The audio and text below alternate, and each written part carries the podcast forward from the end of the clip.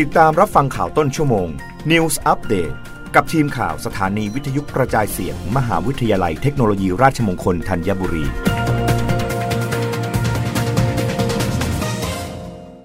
รับฟังข่าวต้นชั่วโมงโดยทีมข่าววิทยุราชมงคลธัญบุรีค่ะ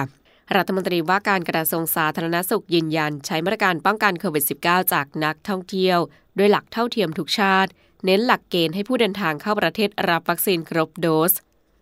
นายอนุทินชาญเวรกุล รองนายกรัฐมนตรี และรัฐมนตรีว่าการกระทรวงสาธารณสุข ชี้แจงมาตรการป้องกันควบคุมโรคโควิด -19 ในกลุ่มนักท่องเที่ยวจีน ที่จะมีการเปิดประเทศเร็วๆนี้ว่า ประเทศไทยจะยึดหลักปฏิบัติเท่าเทียมกันทุกชาติ และเป็นไปตามมาตรฐานทางวิชาการ โดยมีการตรวจเชื้อไวรัสกลายพันธุ์ในน้ำเสียจากเครื่องบิน ส่วนตัวผู้เดินทางเข้าประเทศต้องได้รับวัคซีนอย่างน้อย 2 เข็ม และต้องมีประกันสุขภาพครอบคลุม การรักษาโควิด -19 พร้อมสื่อสารมาตรการป้องกันตนเองให้แก่นักท่องเที่ยว คาดว่านักท่องเที่ยวจีน จะทยอยเดินทางมาไตรมาสแรก ตั้งแต่เดือนมกราคมถึงมีนาคมจำนวน 3 0 0 0 0 0 คน โดยจำนวนจะเพิ่มขึ้นค่อยเป็นค่อยไป เพราะตอนนี้ยังมีเที่ยวบินจำกัด มีระยะเวลาในการขอทำหนังสือเดินทาง และการขอวีซ่า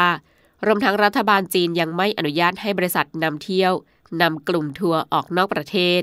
ดังนั้นผู้เดินทางเข้ามาจะต้องเป็นนักท่องเที่ยวที่เดินทางด้วยตัวเอง และเป็นกลุ่มนักเดินทางระดับบนที่มีกำลังซื้อ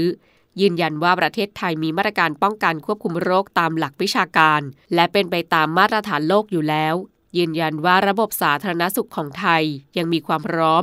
รองรับสถานการณ์ฉุกเฉิน โดยขณะนี้มีการใช้เตียงระดับ 2-3 เพียง 5.2เปอร์เซ็นต์และมีแผนเตรียมความพร้อม หากพบการระบาดของโรคที่รุนแรงเพิ่มขึ้นสำหรับสถานการณ์โรคโควิด -19 ของไทย มีแนวโน้มลดลง ข้อมูลวันที่ 25-31 ธันวาคม 2565 มีผู้ป่วยรักษาในโรงพยาบาล 2,111 ราย เฉลี่ย 301 รายต่อวัน ผู้เสียชีวิต 75 ราย เฉลี่ย 10 รายต่อวัน เกือบทั้งหมด เป็นกลุ่มเสี่ยง 608 ที่ไม่ได้รับวัคซีน ได้รับวัคซีนไม่ครบ ไม่ได้รับเข็มกระตุ้น หรือได้รับเข็มกระตุ้นนานเกิน 3 เดือนขึ้นไป รับฟังข่าวครั้งต่อไปได้ในต้นชั่วโมงหน้ากับทีมข่าววิทยุ ราชมงคลธัญบุรีค่ะ รับฟังข่าวต้นชั่วโมง News อัปเดตครั้งต่อไป กับทีมข่าวสถานีวิทยุกระจายเสียง มหาวิทยาลัยเทคโนโลยีราชมงคลธัญบุรี